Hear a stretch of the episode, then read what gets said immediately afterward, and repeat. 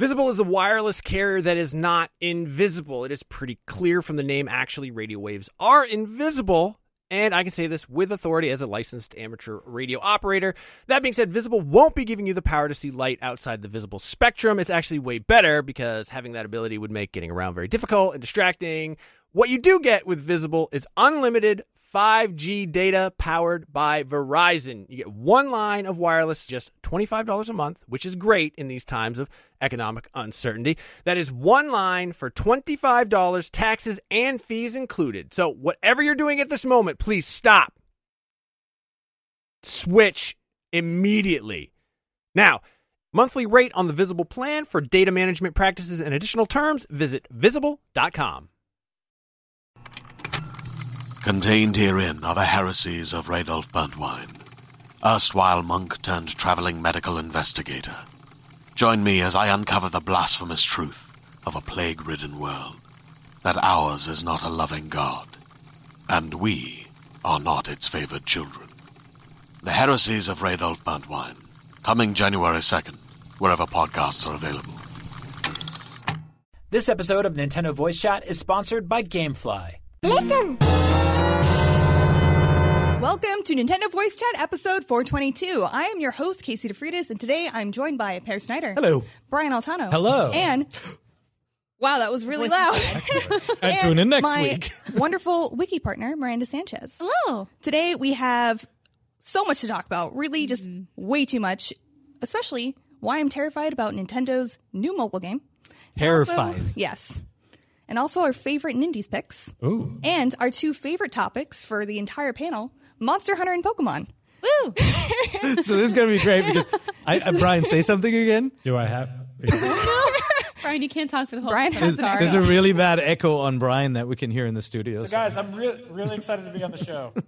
Oh no. okay, Oh, we'll get that fixed eventually, but first, we should talk about this brand new collector's edition Smash Bros. Collector's Edition controller. That's going to be joined with the special edition Smash Bros. Ultimate. Can I only have the controller? I No.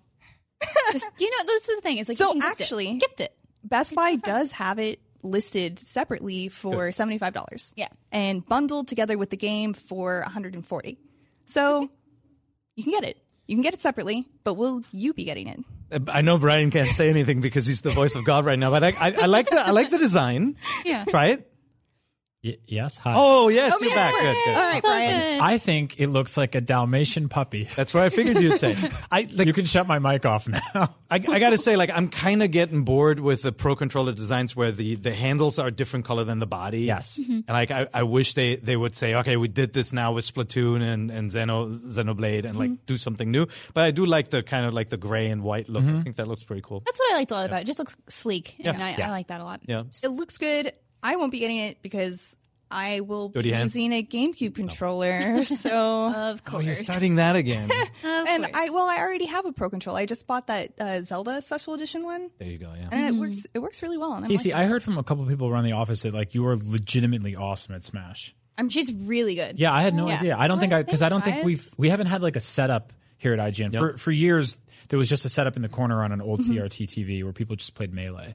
Yeah. um, yeah. We, we you got to show that off one day. I'm really excited to have the game back in the office so I can actually play with everyone because that's something I missed out on because I wasn't here the last time Smash came out. Mm-hmm. Disappointingly, not a Bayonetta main player. No, I'm Pikachu. I play Pikachu. I was thinking of picking up Bayonetta just because I think it'd be funny.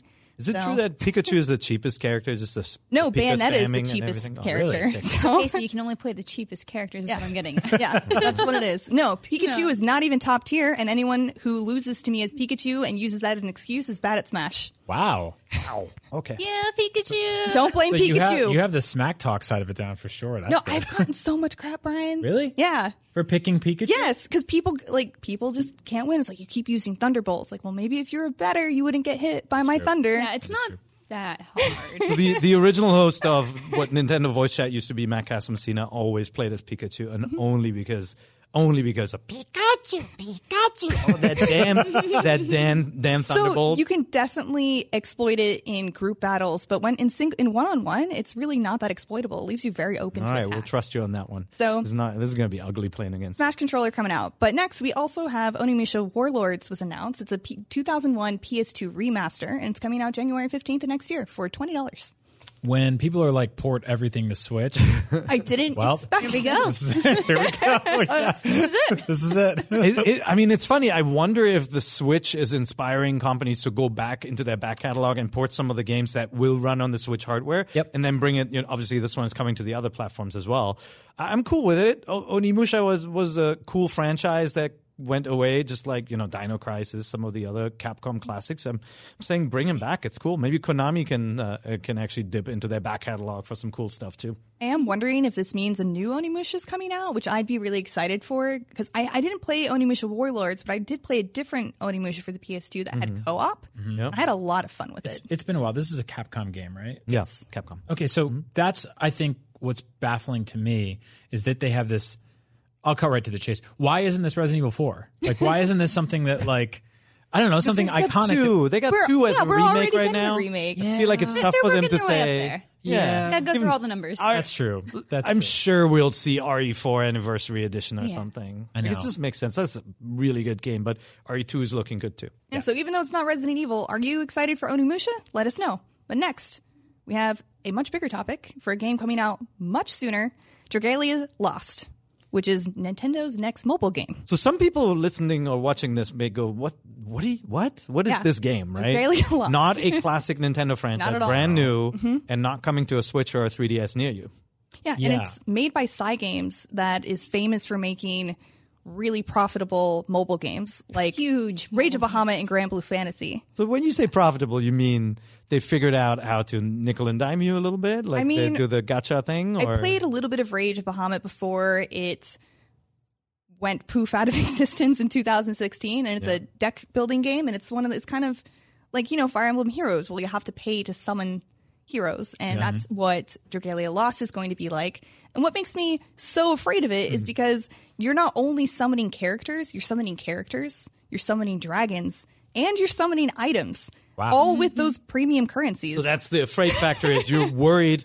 You you looked at the trailer. If you, if you haven't watched the trailer, the game actually looks really cool. It, looks, looks like awesome. Secret of Mana. It has multiplayer and all of that. But you're worried because you look at it and you say, "I want to play it." Yes. And you're just going to keep spending money. Yes, and I, I You're weak. I'm no, I know I'm weak. I've had to delete mobile games off my phone to prevent myself from spending money anymore. And this is the kind of game I'm that looks like I'd be super into. Like the lore seems yeah, really the art's interesting. super cute. The character's Yeah. interesting. The- Basically, the sorry, Miranda. No, just say so. The way that I see this is that you get one. You get mm-hmm. one of those gotcha games that's just going to suck you in. Mm-hmm. You understand it's going to happen eventually, but you have to find the right one for you, right? Mm-hmm. And so it's all about that. Is like, is this fulfilling whatever you need from this sort of game? And then if it is, then don't feel guilty about it. And to explain gotcha, it's right. It's like based on the, the capsule machines in mm-hmm. Japan, right? Where you put money in and you want one of the cool character toys that you see on the display, and you get a random one. You don't know which one, and that's mm-hmm. that's how these games make money. Is that you get this promise of something great, and then you get something really crappy, and like they keep you going. They give you something good so that you're hooked, right? Yeah. it's it's sort of first of all, it's funny that it it we pronounce it gotcha almost because it sounds like somebody's stealing something from you or tricking you. Gachapon. But It's- like I, I actually when I go to Super Potato, which is the retro game store in Japan, and, and stores like it, I love capsule toy machines. I love them so much. Mm-hmm. But a cool thing about that is that you look into them and there is a finite amount of things that you can get from it. Like Six usually, like there's yeah. a lineup of and and so if I see something I want, I know that there's a certain amount of money that I can put into it that I'm pretty much guaranteed to get it unless the ball gets stuck, which is you know you have to call a Japanese maintenance guy. I don't know how to do that. I just leave. Um, but with these things, it's a very different story because you could ostensibly pump money into them for the rest of your life and not actually get what you want. Which is why you read stories on Reddit of people who are like, "Hey, I mortgaged my house and I tried to get this like skin in this game." Um, this game looks interesting. It didn't. If you if you hadn't shown me that like the Nintendo logo was in the corner of it, I never would have guessed this was a Nintendo game. Oh, yeah, In no. fact, and I don't even think I would be talking. About. Looks about like a Square game, actually, an analyst Yeah, game, right? yeah. Like I do, uh, you know, again, like that's you can play four player co op with friends, and then there uh, there are also um, uh, public events where more people team up to attack a boss. So it, it looks really really cool. It has a lot of features, and it is an action RPG, right? Like Yeah. you Right. you run forward, you swipe to attack, you swipe to dodge, and do all these different moves. And there are a lot of really deep RPG systems. Like your characters will have different elements that they wield. They have different weapons that they wield, and they're like how Fire Emblem Heroes. Like you need certain characters with certain attributes to make levels easier for yourself, and that's how this game is going to be as well. Like you need certain characters that are good at healing, or wield a certain element, or have a certain type of weapon, and that's why the gacha is going to be mm-hmm. so important because you'll need certain things to get past levels. So, mm. and that's kind of how Puzzle and Dragons was. You couldn't Oh right. I think defeat certain things without certain monsters. So for me, they're they're the gotcha games that. So I just I'm just generalizing mm-hmm. that they will at least have a limited set of things that you can get from event drops or whatever it may be, and then hopefully a free gotcha thing that will keep giving you things because they have to reward the players too, right? Like they can't just. I mean, they can just mm-hmm. lock everything behind a paywall, but you hope that they don't, right? Because you mm-hmm. can't just like full out pay for this game. Um, my biggest worry is how fast will it kill my phone? You know, I'm worried. that is one of the things I'm worried about because I'm like just watching this looks really yeah. impressive and neat, and especially having multiplayer. But it's just like, do I need to be tethered to an outlet when I play, or No, you're totally right. I would say that this looks a lot more sort of intense on your battery Oh, than yeah. a mm-hmm. lot of their other mobile offerings. Yeah. What do, what do what do you think? I mean, this is really the first game that isn't based on a Nintendo franchise or kind of like the concept of the me characters. Like this is a a, a new, a completely new IP, new brand. Do you think?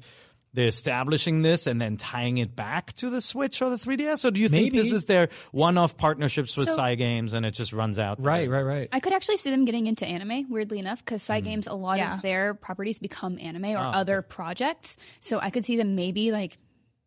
Looking at that route with Nintendo, like that could be really interesting. Hmm. Um, but I don't know if I necessarily see this going to Switch or anything else. Yeah, I think it's interesting because as a you know old school hardcore Nintendo fans, we look at their mobile offerings as effectively kind of snacky versions of things that they're doing already. You look at Animal Crossing; it is a very pared down version of the console and DS versions. You look at Super Mario Run; there are bite sized levels with uh, limited mobility, but it still captures the essence of what you're trying to do there. But you don't necessarily feel like you're missing out on anything specific if you have those console and handheld versions already.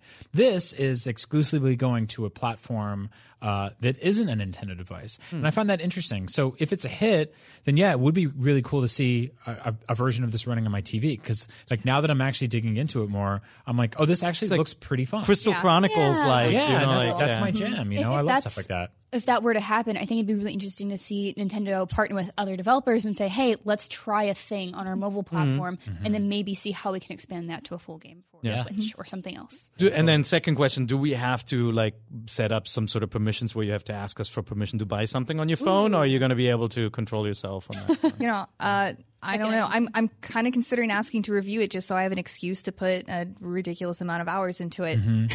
but I did notice in this trailer that you do get those premium currency stones every time you level up, and you will also get them for like logging in bonuses and other things. So they will give you some of that premium currency, like those Yeah. games usually do. And the cool thing is, this will, I believe, connect into my Nintendo.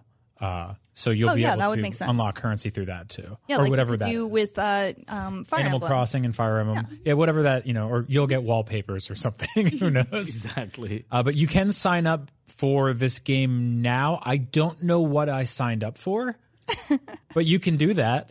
Yeah, That's an option. So yeah, it's called Dragalia Lost. yeah. Dragalia Lost. Yeah, there's a website you can go new to where you can plug in your email or connect your Club Nintendo right now, or My Nintendo, whatever they're calling it these days. I'll check it out. And that's out September 27th. Yep. Dragalia wow. Lost is out on September 27th, and we are slightly afraid of it, but I'm also really looking forward to play. Mm-hmm. Yep, super curious. And next, we have more information on Daemon X Machina, which was not playable at Gamescom, but they did reveal a whole bunch of new footage, which you got to see. It was there. It was a bummer. So I, I was at, at Gamescom and I saw I saw Nintendo people in a big red box playing the game, but you weren't able to. Uh, you know, the days that I wasn't there, I wasn't able to play Daemon X Hatfield.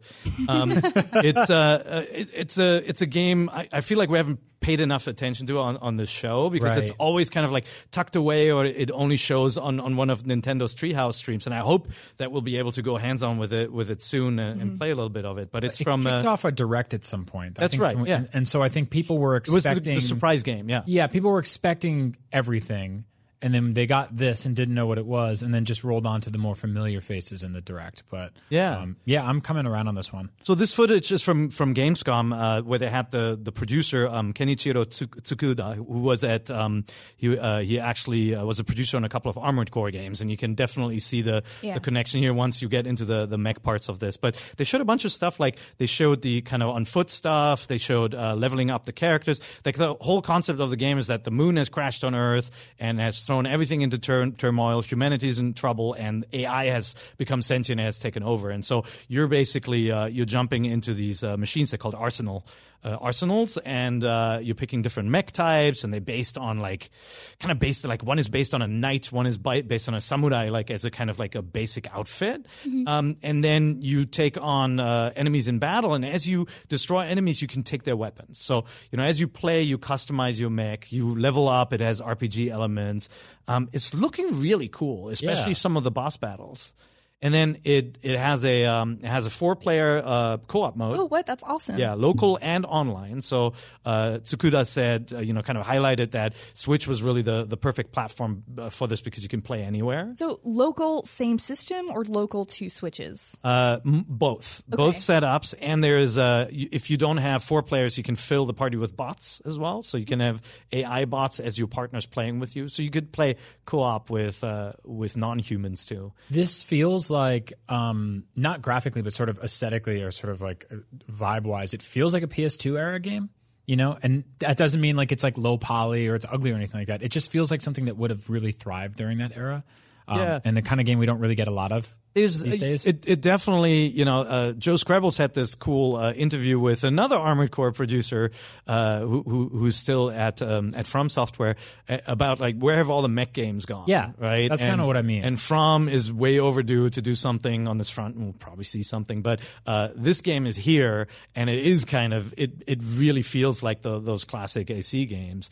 And um, yeah, graphically, it's you know it looks good when you see it, especially when you see it on the small screen. It looks good. It isn't like the you know like the most gorgeous game, though. Some of the boss battles look really really um, So it's stylized well, though. Yeah. yeah. Same like Starlink, you know, like those games. Like you don't look at them and go like, "Ooh, that's the most gorgeous game," but like there's some really cool stuff in it. And then uh, what I really like about it is um, the kind of like the the energy balancing. You've got HP like in uh, in a in an RPG, but you also have uh, their equi- equivalent of magic points, where you know you could, for example, get a beam weapon and that consumes those magic points. So you kind of got to balance your different That's cool. systems.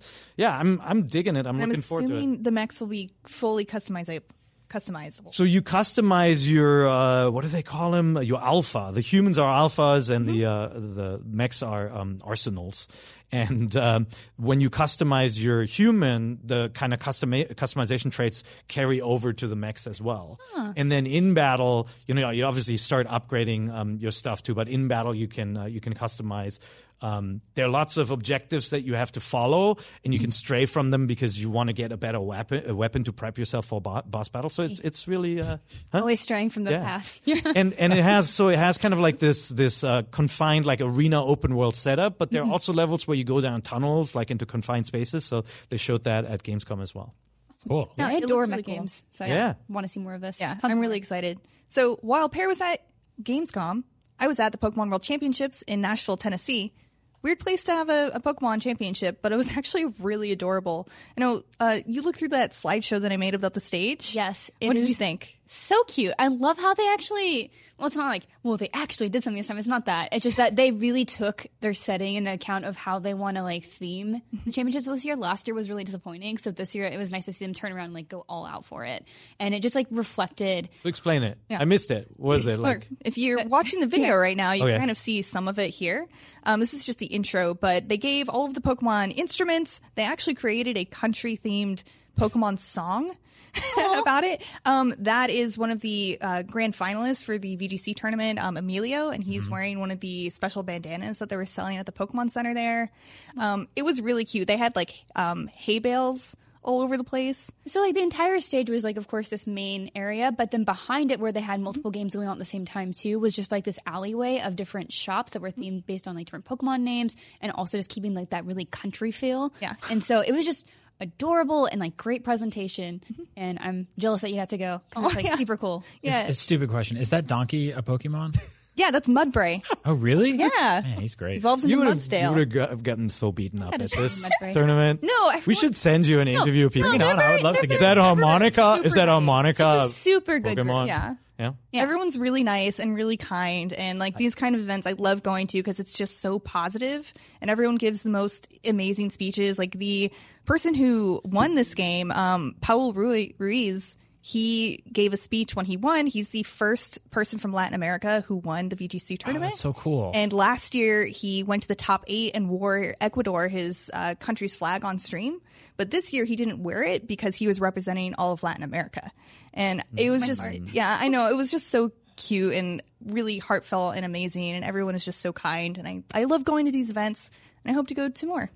I think even when you're watching these, if you don't know Pokemon, I think if you even know like the least bit of it, just mm-hmm. going and attending and seeing like how high level of play and like these strategies and seeing how people mm-hmm. turn around these mm-hmm. battles is just so So incredible. you think it would melt even our sarcastic, Yes. mean black heart? Yeah. yes. Yeah. Yeah. I mean, just like so check out check out the Fine, final I feel like you and I just gotta like I think we watch should one go. together. Yeah. And you know, get one of your weird brown drinks. That's coffee. Oh, coffee. So between you not being able to identify coffee and me not knowing that that donkey was a Pokemon, I think we're going to knock this out of the park. to be fair, that's not be great. always a coffee in that cup. I think that would be a wonderful video feature. Peer and Brian at the Pokemon games. Yep. Mm-hmm. And see if we smile or if we get angry. Yeah. I will smile the whole time. I love Pokemon. I just All right. don't. I'm not familiar with it. I have we no can, problem we with can do it. another one of those. Those there's tons of videos out there of people who don't know Pokemon, like asking their grandparents Yeah. or something. He's like, mm-hmm. What please Pokemon name these Pokemon. We can do it. Brian, let's do it. next Eldritch year. React. We're doing it. I am. A, I'm a parent. I'm not yet a grandparent. Peer. I'm not saying you guys are grandparents. I'm not a I just- grandparent those, either. those videos are abundant. Yeah. But I don't have you guys. You guys are funny. It'll be funny. It'll be great. I'll show you around. Why? What have you heard? Show you around the world of Sweet. Pokemon. I really want to meet that donkey. It'll be a wonderful meeting. But Nintendo Voice Chat is sponsored by Gamefly, the best way to buy and rent your favorite games. Gamefly.com gives you access to 9,000 titles, which are mailed directly to your door. For one monthly fee, you can play the latest and greatest games for as long as you want with no late fees or due dates. Ever. When you get tired of a game, all you have to do is mail it back, and they'll send you the next title on your list. That means you can get Mario Odyssey, collect all 999 Power Moons, visit Peach in every kingdom, and place an impossible to find Luigi balloon before swapping games. It is awesome, and now Gamefly is offering movie rentals as well. Today, every Nintendo Voice Chat listener gets access to a free premium 30-day trial by going to gamefly.com slash voicechat. That premium trial lets you rent two titles at the same time, and you get it by going to gamefly.com slash V-O-I-C-E-C-H-A-T slash voice chat. Check it out. But first, let's. So there was a giant. We had two Nintendo Directs this week. Yeah. What the heck? And the other one was a huge Nindies showcase where they showed off 22 games, which they announced for Switch, some with release dates, some not so much. Some are re releases, like Towerfall, that's going to have a new six player mode, and um, Hyper Light Drifter, and Undertale, and a bunch of other really awesome indie games that are finally coming to Switch, plus a bunch of new releases. Yeah. It, There are honestly way too many to go through. I, I love these Nindy directs. It's mm-hmm. just you know, like sometimes sometimes it's like it feels like here are some of the best games that have appeared on Steam in the last two years, and like they're being we Like talked about this, right? Like they're being curated now for the Switch. like the best survive and come over. But sometimes there are genuine surprises in there, new games, and like obviously Towerfall. If you haven't played it, it's this really fun. I mean, it's almost like a retro Smash Brothers fun, like single screen uh, multiplayer experience, and like adding, like upgrading it to six players is going to be really awesome. yeah, it's gonna be chaotic. I, I can't wait for that. So I know sometimes people get down on the whole like, well, this was on Steam forever ago. Mm-hmm. Like, why are we just getting this, or why are we have this at all? And it's like consider that not everybody has PCs, Yep. and that Yeah.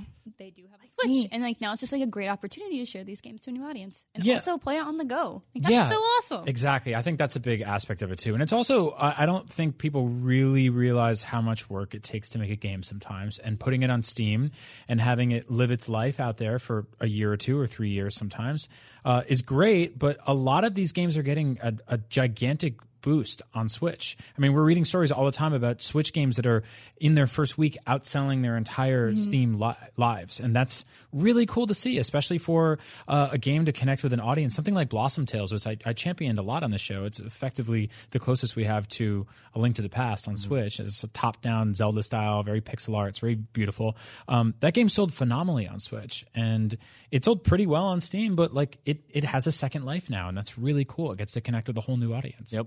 So, really quickly, everyone tell the audience your top pick from the direct and why it is your top pick. Where do we start? Miranda. All right, so I have three. No, that's no, you gotta pick one. You gotta pick one. You can mention the names of the other two. Okay, I'm gonna s- I'm gonna mention the other two first. Okay. So first, obviously Undertale, if you know me, Yep. play it. Um, then also play it four times, and then um, Untitled. Wait, should, should you play it four times? Is that the? Yeah. Yes, Is it like I- I mean the very minimum is like three. okay. Did you? It's the, it's really important. the second one was Untitled Goose Game. yes, Untitled. Are you hoping that's the final name? Yes. Yeah, me too. Yeah. Yes, I really think do. it will be. It's kind of stuck, right? Yeah. Like, I think it's, everyone knows what you're talking about at that Yeah. point, Yep. right? It's about a mean goose Yeah, which, which, by the way, I want to give a shout out to uh, GameSpot's whoever runs their social media for putting up a video of this game and above it saying writing "Jerk Goose Simulator." All right, what's the what's the real pick? The big Okay, one. So my real pick is Mineko's Night Market, which I've been waiting for for so long. I've been following it across its development. Um, I was a little. This is so off-brand for you. Yeah, Oh, it's, it's it's, not nothing, off brand nothing at in my interest at all. so It's when I just- when I was making this run of show, I put that as one of my picks, but I I knew that Miranda she was going to want to pick this one. I've been following the devs forever, and I'm just like, as they keep growing it, like you you grow cats, and you used to go mine, and you have to you have a stall at a night market that you have to run, and cats are just everywhere. Like if you go to the developers' twitters, which I don't have written down unfortunately, um, they just post awesome gifs from the game of them just kind of messing around the system, like how many cats can we get on stream? That's a hot And- tip. I think Yeah. it looks so cool. It looks good. like an Animal Crossing style kind of like Animal Crossing Yeah. Harvest Moon with a really cute, You get to cool ride your art cats. style. Yeah, you get to ride and race on cats. It's like only recently have we really started kind of figuring out that there's a story to this and like what that is. And I think a big part of that was in this trailer of like finding this mysterious cat who's kind of like worshipped as a guardian in this town. His name's Abe, and uh, just trying to figure out like what that mystery is. And that that's the big cat we've seen in a lot of promotional material. And I know you find him because I've seen the character run around with him. So Mineko does find him. Mm-hmm. For full disclosure, I think Humble Bundle Humble is publishing this game. Yes. Humble and that is- IGN are owned by the same company. Yeah, so I followed it But we're way not before their then, shills. and I then didn't I even saw know that, and I was that. like, "All right, now every time I get You excited about people. this, gotta Yeah. yeah, gotta mm-hmm. definitely say that this is a humble game." So That game is gorgeous. yeah, it's, It's super. like really good. It looks looking. really cool. I, I respect the hell out of a game with like such a dedicated art direction. Like When is that coming out? Um, actually, early 2019, I believe they announced cool. it was going to potentially come out this year, but now it's 2019, which is totally fine because there's plenty coming out this year. I'm okay with that. All right, Brian, what's your top pick? Um, have you guys heard of Superbrothers Sword and Sworcery EP? No. Yes, It's yes. So it's a the room is divided. Um, this was sort of an iOS darling. Um, you might have remembered it back in the day, kind of when like iPad gaming came out. I played it on iPad. Yeah, I think we're, that's where a lot of people did. Um, and it's this sort of like uh, hyper stylized, very kind of gritty, mature pixel art game uh, that brings in a lot of weird adventure elements. It has one of my favorite soundtracks, I think. I've ever had. It's one of the few soundtracks I've ever been like, I need to buy that on vinyl. Um, and this is just like a really, really awesome kind of fantasy adventure game. It doesn't really look like anything else out there. And like, you know, pixel art games are kind of a dime a dozen on Switch. We see them all the time. This is this is one of my favorite ones. This is a very special one. Sword and Sword. Sword and Sworcery. The name is weird, Yeah. but uh, keep an eye on it. All right, Perrin, what's your what's your top pick? My what was my top pick? Oh, uh, uh, uh, Into the Breach. So Into the. Breach, um, they basically sh- uh, they showed it in the Indie Direct, and they said they did the Apple thing. It was like, and you can download it right now, which I quickly did because I've been waiting for this game. You guys know I'm a huge fan of Advance Wars and Fire Mm-hmm. Emblem, and this is from the gentleman who brought us uh, um, FTL. This really cool uh, spaceship simulator, really mean game. And what it basically is, it, it actually it looks more like Advance Wars than it is. It's almost like a like a mech chess game. Like it's uh, it's about employing strategies. Like for example, you have um, you have uh, one of your mechs can shoot uh, uh, can create a shot that pushes uh, the enemies out of the way, and so you kind of want to aim for the middle in between them to knock them out of the way and into a pool, pool of water or lava or whatever, right? And so you have to kind of plan where you put your units, where you move them, what you repair. Uh, you want to shield buildings so that they don't get, get destroyed by the enemies. It's a it's a very clever, very strategic game where the A- AI for once is not dumb. A lot of a lot of Advance Wars clones have really really bad AI, and and this one doesn't. Um, it's it's clever. You're expected to die, and then you reset and you you kind of respawn in a new timeline, and you keep the battle up, and you may have to fight some battles over, but but you have some kind of uh, persistent elements where you upgrade and and grow your um grow your force. Uh, super clever, cool game. Played from uh, from an isometric perspective, and I had my eye on this. Tom Marks was playing it on PC before and said it was great, and I I've, I knew it was going to come Tom to Marks. Switch. Yeah. Does it feel like right at home on Switch?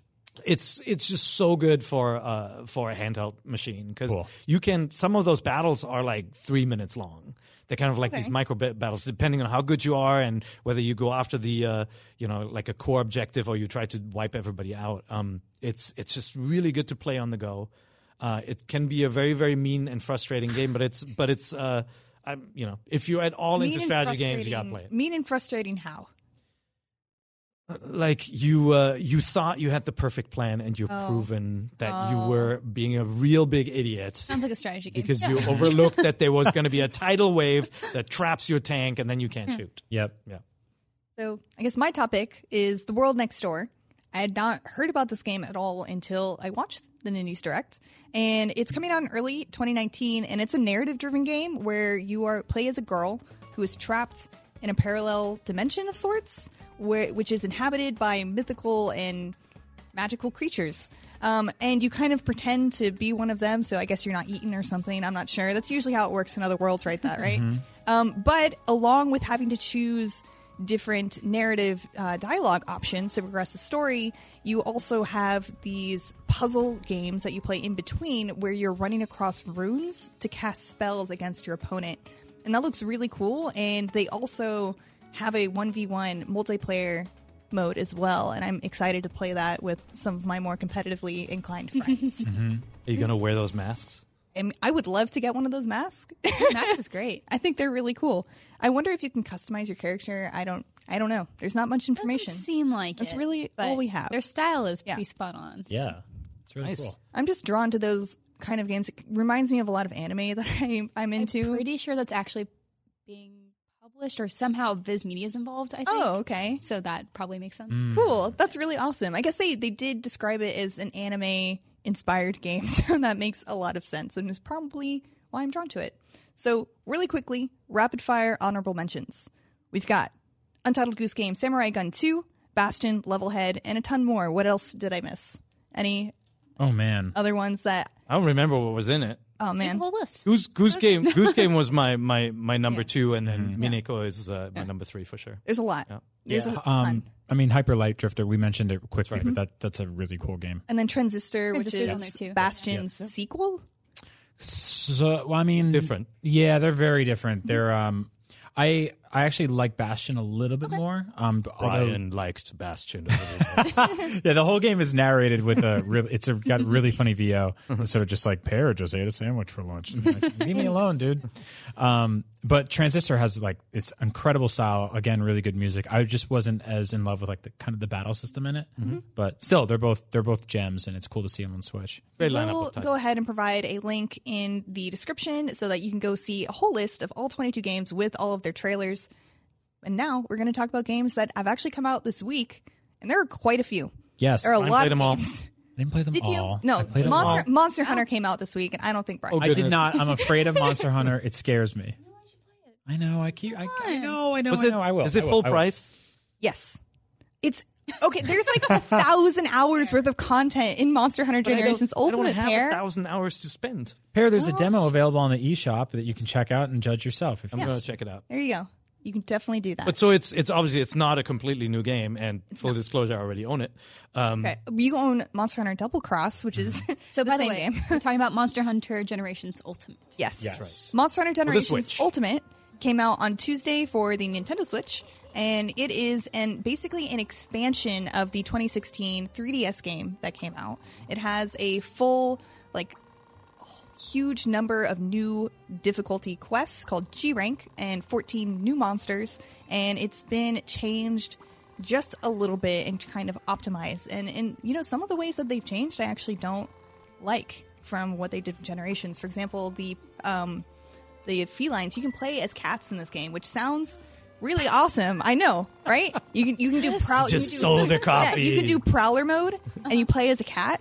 And it's really, really useful when you're gathering things because the cats don't run out of stamina. You don't have to have any items with you to gather. You just do it infinitely. But they nerfed the cats. They nerfed the felines. They So- nerfed the cats. They nerfed the cats, and we are They shaved their outraged. claws. No, I guess they they do like thirty percent less damage and have like thirty percent less That's an defense outrage. as they were in. Everybody knows Generations. cats are more powerful than dragons. Yeah, well, apparently people used used the prowler mode in Generations pretty regularly, and now everyone's telling us that don't do it; it's not worth it. And I- Wow. yeah, But so they, I mean, they, unless they, you're gathering. So they, they tweaked the game, and I actually, when I first saw it running, uh, I, somebody was capturing footage in the office. I'm like, "Huh, what's that?" It actually looked better than I Yeah, thought it would. it like, looks I didn't, really good. I didn't immediately recognize it, and, and I didn't think it was was going to be visually upgraded like Yeah. that. So they obviously worked at that. But did they fix some of the the kind of outdated menu systems, the the kind of annoyances? Like that's pretty. This is classic Monster Hunter. This Yeah. game originally came out in Japan in 2016, I think. Mm-hmm. Um, it's old. It was developed way before Monster Hunter World was. It is all the old styles. I was honestly kind of dreading relearning the old style of Monster Hunter, to be completely honest. After Monster Hunter After World, Monster Hunter World, a lot of that. yeah, which mm-hmm. had a ton. It had more than forty-five quality of life improvements. Like it had, it was so different and a lot better in a lot of ways. But I got used to Monster Hunter Generations Ultimate very quickly again, and it's awesome because there are so many monsters in this game. You will never get bored. I mean, there. So Monster Hunter World has thirty-three monsters. This one has more than ninety. Oh my gosh. So you don't awesome. you don't fight the same monster twice unless you really want to. I saw some pushback on the general review consensus on this game because it is not necessarily being judged entirely by its own merits, but also being judged against what the franchise iterated on and improved on in the future. Mm-hmm. Um, do you think that's fair? But it's being compared to Monster Hunter World. Yeah. I don't I don't really think it is. I think it should be judged entirely as a standalone thing. I mean, I guess it's fair to compare, but I don't think it should affect the overall score. Right, I think there's value in having that information. Mm-hmm. So, like for me, I came in with Monster Hunter World, and I'm expecting to play something similar mm-hmm. to that, but also having known what Monster Hunter was before that, Right. like I had tempered my expectations and be like, okay, well, are these things that I need to get used to because that's just how it is in this one. Yeah. Um, So I think if you're not prepared going into that, like that's really valuable information. But I don't know if that's necessarily what you would hold it up to for review. As for me personally, as a reviewer, what I would do. No, totally. It's it's kind of like like judging that Mario has fall damage in Donkey Kong and then he doesn't in Mario. yeah. you know, it's like, well, that's just how they did it before. You know. Um, yeah.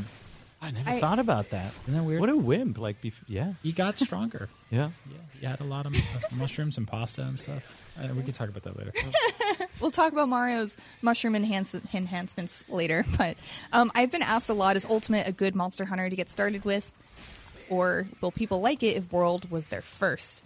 Um, Generations Ultimate is a lot more difficult to get into, especially if you're playing by yourself with no one who has played before, because it doesn't do a really great job at explaining exactly what to do or what you can do. Is there a guide for that? Though? So There is a guide for that. You should go on uh, Monster Hunter Generations Ultimate Wiki on IGN.com, where we have a ton of what to do first. Um, who things wrote it that one? Tell you. So actually, um, one of our freelancers, Clayton, uh, wrote a lot of that, and then You we so also. guilty for a second. I know. I I, feel you did it. guilty. I've been gone for the last You're week, busy. but I trust him because I play Monster Hunter with him, and he helped me beat the Behemoth. And for those of you who know that that means, that means he's pretty good. Oh, I So- remember my Oh, yeah. days when I beat the behemoth. no man, Behemoth and Monster Hunter World is terrible. Sounds awful.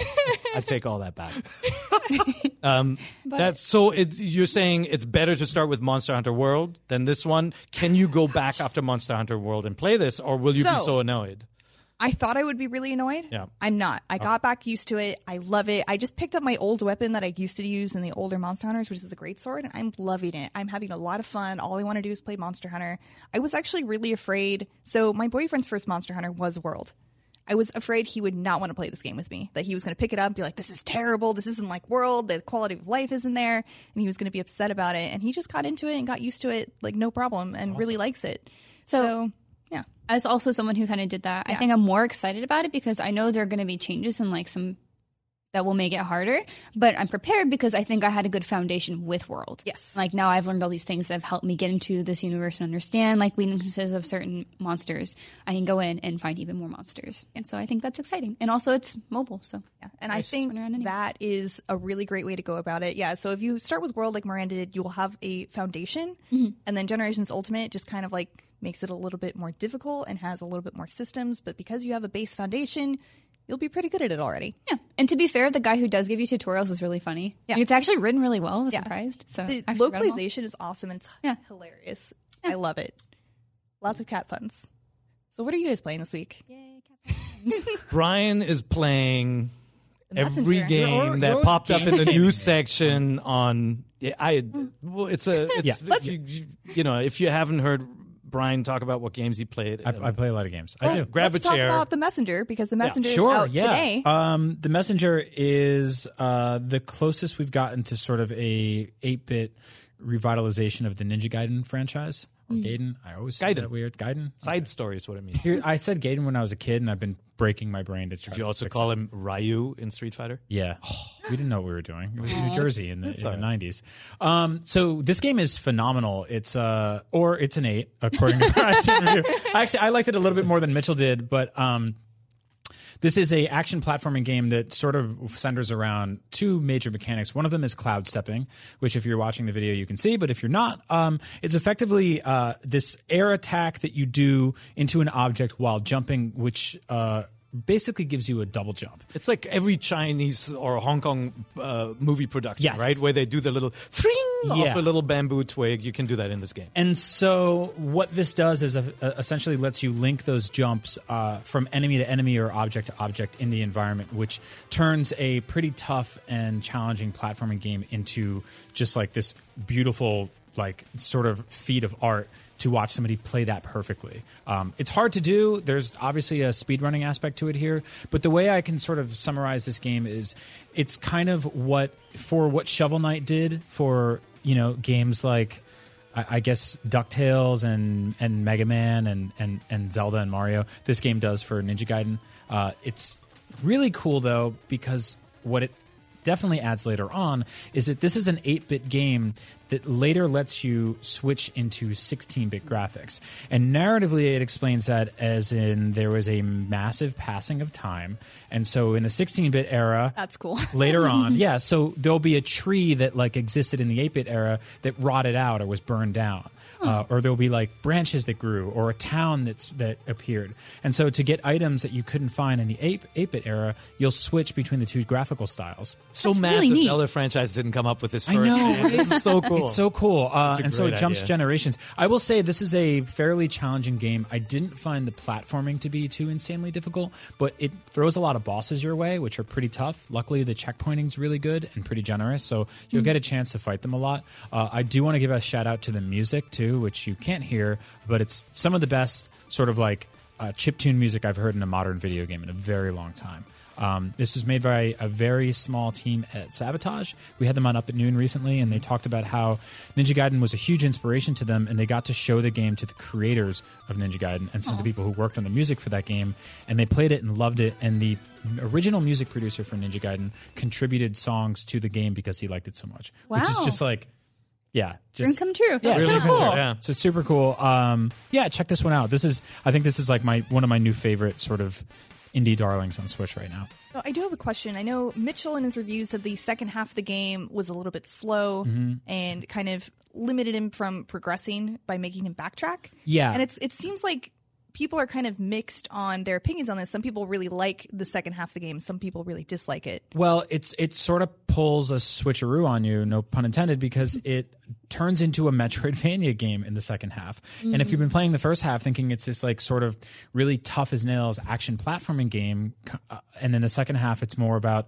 finding entryways to small environments and little tunnels and stuff like that, and passages to unlock items, um, you might be let down a little bit. But for me, I that. yeah, So like you're changing up entirely how you think about approaching this game. Totally. that, can be hard. Totally. And, you know, there is backtracking. And if you're not really all about 100%ing a map and looking around every nook and cranny for little things, it might get tedious for you. Um, but for me, I, I, I enjoyed that aspect of it. So, yeah, check out some gameplay videos if you haven't and give this one a look. I dig it. Pretty cool. I like the shop that's on screen right now. It's, It's, very, really good. it's very cool.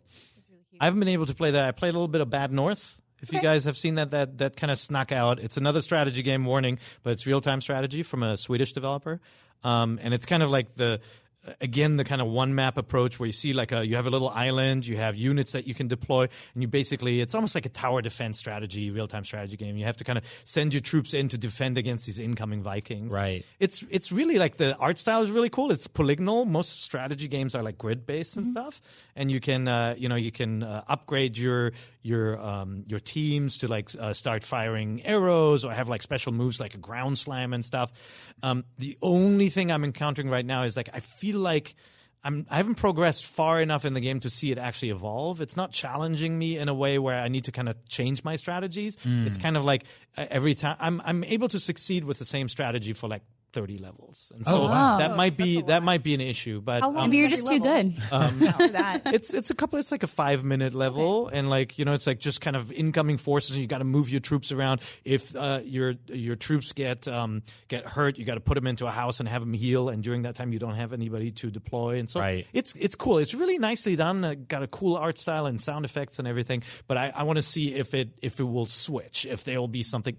If there will be something new later in the game that challenges me. So if you had to choose between Bad North and Into the Breach, Oh, into the breach. okay, No offense, makers of this wonderful game too, but Still good. Into the Breach is just like much more like you can tell they tweaked the levels and the strategies and the concepts to to the max. Yeah. so Miranda, I know you played a little bit of Little Dragons Cafe. Yes, I played uh, a good few hours now. Yeah. I don't even know how many, but it's it's getting there. Yeah, I've played a couple, and but you interviewed the creator of the game. Yes, um, Wadasan. Yeah. yeah, we talked. So this game got a six point four for okay from our reviewer, um, and I see a lot of the points that he's saying, and I tend to agree. Yep. Um, a very good enlightening piece of information I found from my interview was that about seventy percent of the game that like Wada wanted to make was cut. Oh no! Uh, that's just so sad to me because this is a game that I was really looking forward to. I was really to. excited for. Yeah, it's a He told you that? yeah. Wow. Yeah, it was like oh, so. I'll have the full interview up on IGN soon enough. Like I did it last night at like 5 p.m. because I have to t- time differences. Um, but yeah, so he kind of told me about like all these things that he wanted to put in this game, but they couldn't just because of time restraints, of course, budget. Um, so it's weird to start this by saying he really wants to make a follow up sequel to Little Dragons Cafe, and like it can't be done as DLC. Like it all needs. There's a lot of systems they would have to build in.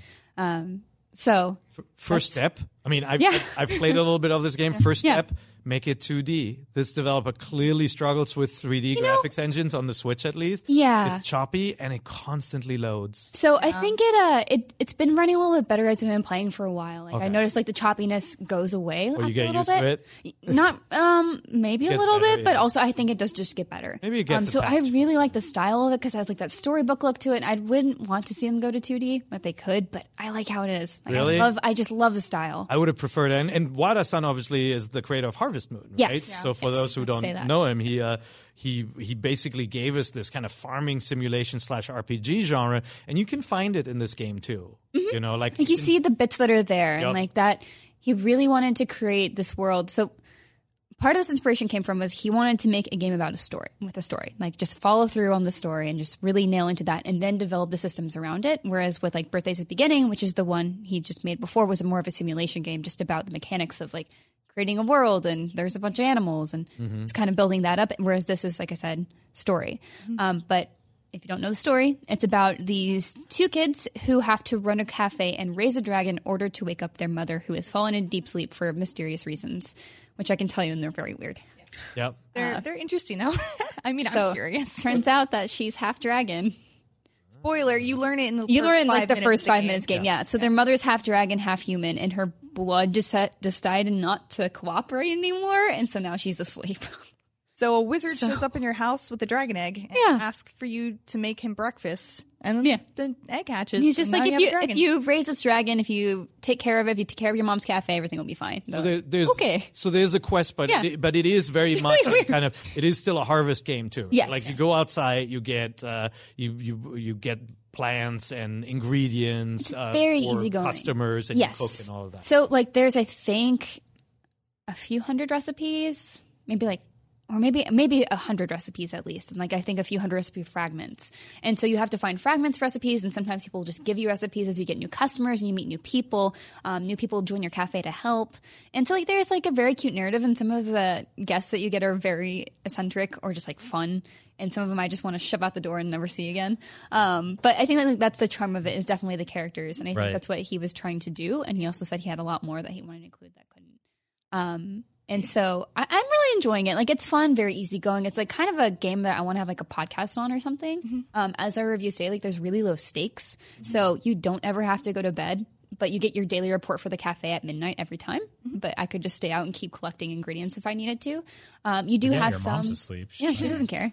No, I don't have to answer to anybody. You're not gonna be grounded. Yeah, so you just have to keep feeding your dragon, or else I don't know what happens when he gets hungry. But Pretty Goes on a rampage and He just eats gets all hungry. of your guests. chill, relaxed game. It is Yeah, it's yeah. slowly paced. Yeah, and you do have like a cafe rating, so there are responsibilities to make sure that you're getting better ingredients, getting better menu items, um, helping out the people at your cafe because sometimes they'll slack off or they might just get overwhelmed with too many customers and you might need to go like wash dishes or take orders or do something else to help out. But um, there's not tons of consequences. It's just slow and kind of, it's really nice though. Relaxing. Yeah, and you kind of unlock new areas as you progress and get your cafe a higher rank. And so it's ultimately about uh, just kind of like following the story, which is actually pretty laid out. So that your next goal is in your menu, and you say, okay, go to sleep and then visit the cafe in the afternoon, and then the next thing will happen. And your dragon will eventually get large enough so that you can ride on it, and that opens Yeah. up the world a lot more because you can fly on your dragon, which is really cool. So bringing it back to Monster Hunter, Wadasan actually really likes Monster Hunter. What? Yeah. Oh, man, he loves Monster Hunter. Yeah. Specifically, he loves Rathalos, which is We why he wanted little- to make We got a little Rathalos yeah, yeah. So he wanted to make a game where you get to be friends with the dragon. That's so cool. Yeah. That's an awesome little bit of information. Yeah, I so think, it's I think one of the things that the reviewer pointed out is that if you look at this game as a story driven game instead of an RPG systems driven game, you'll have a lot better time with it. right, which is what he was going for. Yes. And I think because they did have to scale back so much of the customization, because there was supposed to be customization more so than just changing your dragon's color by feeding it certain recipes, um, and there was supposed to be a lot more story stuff. Ooh, that's like in school when you feed the snails and the snail poop Yeah. changes color. Oh, really? What? What? You don't do that here? No. I didn't know that. Was that a German school thing? Dang. Maybe. You can change Tricky's color in Star Fox Fenner just by what you feed him too. Yeah. Anyway, so there is supposed to be a lot of that, and so I can see how that comes across. So Oh, man. I know Brian. Oh, I- Look, you- I grew up in a boring town, okay? There's also so you have to use Snails dragon. were exciting. You have to use dragon poop in Okay. In a Little Dragon's Cafe. You collect it from its bed. I like how you're telling me this now. I just need to tell you. Oh. I know what you're interested Oh, by the in. way, poop, the poop, poop jokes. Um, so yeah, I asked Wadasan about that. I was like, why do you get it from his bed? like he sleeps in his poop. Your That's dragon's not- horrible. So, but then he told me he's like, well, it's a dragon, so it's clean. Like it's fine. This game is weird. Dragon poop. I don't know if I fine. buy Miranda, that. this game is It's weird. You magical. got to admit that now. What do dragons is weird. eat? Don't That's dragons fine. eat people? Mom I is like half it. dragon, and Yeah, you that have to was- cook, and you change. Some of the dialogue is really wacky too. It's just like it's a it's a cute game. It's cute. I, if you if you're into those kinds of games, like I, I recommend you checking it out, just because it is really relaxing, just pleasant. Um, so I've had fun with happy it. I, game. I'm gonna definitely see it through. My dragon will get big and strong, and we're gonna fly to the top tower of the area. Like there's this, I know there's like a, a very high mountain somewhere that I can get to if we raise a dragon to be big enough, and I want to get there. So I wish you luck. Thanks. good luck, Miranda. Find find that poop. I believe in you. It's very easy to find. That was the reason it's in the bed. So When I'm done hunting and killing monsters and making them into hats at night, I will go to Little Dragon's Cafe and pretend I'm nice and feed my little dragon friend. But Brian, you have some other games you wanted to talk about. Yes. We also have question block. Okay, have if we're running out of time, we can I can kick You have mine. games with killing. Can I Yeah? I'll actually also shout out one game that I forgot to add? Yeah. This is like literally Yeah, the quickest thing in the world. Um, another cooking game. It's called Battle Chef Brigade. Oh, It yeah. came out a while ago, but it got a massive update. So if you guys Oh, haven't checked that I didn't out, even notice. Right, right. please right. look into it. Okay, yeah, I, Yeah. I, I bought it. I played it. It's, New food, it's food, really cool. new yeah. battles. Game's really cool. Yep. Yeah, highly recommend it. Anyway, that's it. No, that's great. Ryan, did you want to talk about Kero Blaster? Uh, I will. I want to talk about Victor Vran Okay. really quick because I for played a bunch of it last night. Uh, Diablo just got announced for Switch, obviously, and we've talked about uh, Nine Parchments on the show before. I'm a big fan of the sort of like top-down action casual RPG. Gauntlet likes. Yeah, Gauntlet likes. Um, and I played a bunch of this game last night with my wife, who doesn't really play a lot of video games, but she was super into this one. Um, I don't think the UI is very pretty. I think the graphics are like kind of garish and a little ugly sometimes, but uh, the game's really fun and I'd it's say you're really selling it. yeah, I know, I know. But like as, a, as, a, as an action RPG, it's it's yeah, it's sort of like Castlevania Diablo. You fight a bunch of like ugly monsters and you kill them and fight hordes and bosses and stuff like that and level up your character, get new weapons and stuff. Um, super fun, really casual, kind of laid back. You can play it on hardcore modes if you want, but um, yeah, check this one out. I enjoy it a lot and I'm gonna keep playing it. Is it a two player co op or four player? Uh, I've only tried two, but I think you can do more than that. Cool. All right, so now is that time for question block. Well, we'll we will be taking your questions on IGN.com right now. So if you have any questions, let us know in the chat. And in the meantime, while we're waiting for those questions, I do have one queued up. This is mostly for me and Miranda. I'm sorry. If you guys have answers, please let us know. But Jeff Hawthorne on our Facebook on NVC asked Pokemon you want desperately to have a Mega or a Alolan form. Oh man, It's oh, hard, right? No, that's hard. I was just like, yeah, because uh, I knew it was gonna be a Pokemon thing, and then just like, I I want The all. Is, did they make a donkey with the Hawaiian shirt? like no a that long neck he's donkey. he's already he's already local to that's where he's Alola. from. But oh. you could get an Hometown. Brian. Oh, so he doesn't get. an It's, How did you not form. know this? Brian doesn't know anything. Come on, don't look at it. it's, it's like when it's like when they call Hawaiian punch just punch in Hawaii. Is that is that what oh, we're going with here? Is it really only called No, Punch I made Hawaii? it up. so that donkey doesn't get a Hawaiian shirt because he lives there already. Yeah, he lives there already. He's already a Alolan. He's So got what- it. He'll get a Kanto form. But you get you guys are you guys haven't answered it. What's the what's the No, answer? so if I were to choose a Pokemon to get a Mega form, probably Drifblim because I like Drifblim's line so much. Oh yeah, I my love them favorite. so much. It's like, does it become a hot like a, a blimp, like a full on blimp? I don't know. Who's who's the who's the garbage pile with cigarette butts in them? Um, Garbodor. Yeah, I want a giant one of him. A Mega Garbodor. That sounds. I knew that was your favorite, by the way. He's great. Yeah. I feel bad for him. Having a Alolan form. I want to see um, Mega evolutions of the Eeveelutions, of all of the Oh, Eeveelutions. oh, well, that's like a lot to ask. Yeah, I know. That's so many. But I would, I totally agree. I want Yeah, it. Give it to them. They deserve. I'm it. don't cheating. even understand that. That sounds like a lot to ask. So Eevee has multiple I different chose one. evolutions. yeah. Eevee evolves into Jolteon, Flareon, You know. Vaporeon. yeah, you know, you know Everybody about knows that. the evolutions. Yeah, of the Eevee course. brothers. Played the original Pokemon games. I right? did. Yeah. I did. See, at least know Which three is of plain them. dust. I do. I do. I think this this is adorable. What we have here on the. This if you want to is, explain uh, The this, This is- Charachu. No, this is Kaiju Pikachu Charizard. So there's a different line of hooded Pikachu with the so it's Pikachu with mega forms of different Pokemon. So it's like them him dressed up as their mega evolution- evolutions, but this is just a regular Charizard suit, but for the Kaiju line. I don't think that's true. I think this is a, a Has- killer has like a- a killer Pikachu that has killed a Charizard, ate out the inside, But it has Oh, buttons. man. It has thought it buttons. only Pikachu smelled on the became- outside. and Pikachu now is became a in it. monster hunter. right? you know And made armor out No, of this Charizard. is dark stuff. I think There's it's, a reason Pikachu's my favorite. I think I think it's Pikachu trying to sneak into an R-rated movie. I'm a dragon. So- oh man. There's our We have questions in the chat. yeah, we do Um, have. oh yeah, for a Alolan form. Oh yeah. Um, I want, I want an Alolan form Absol.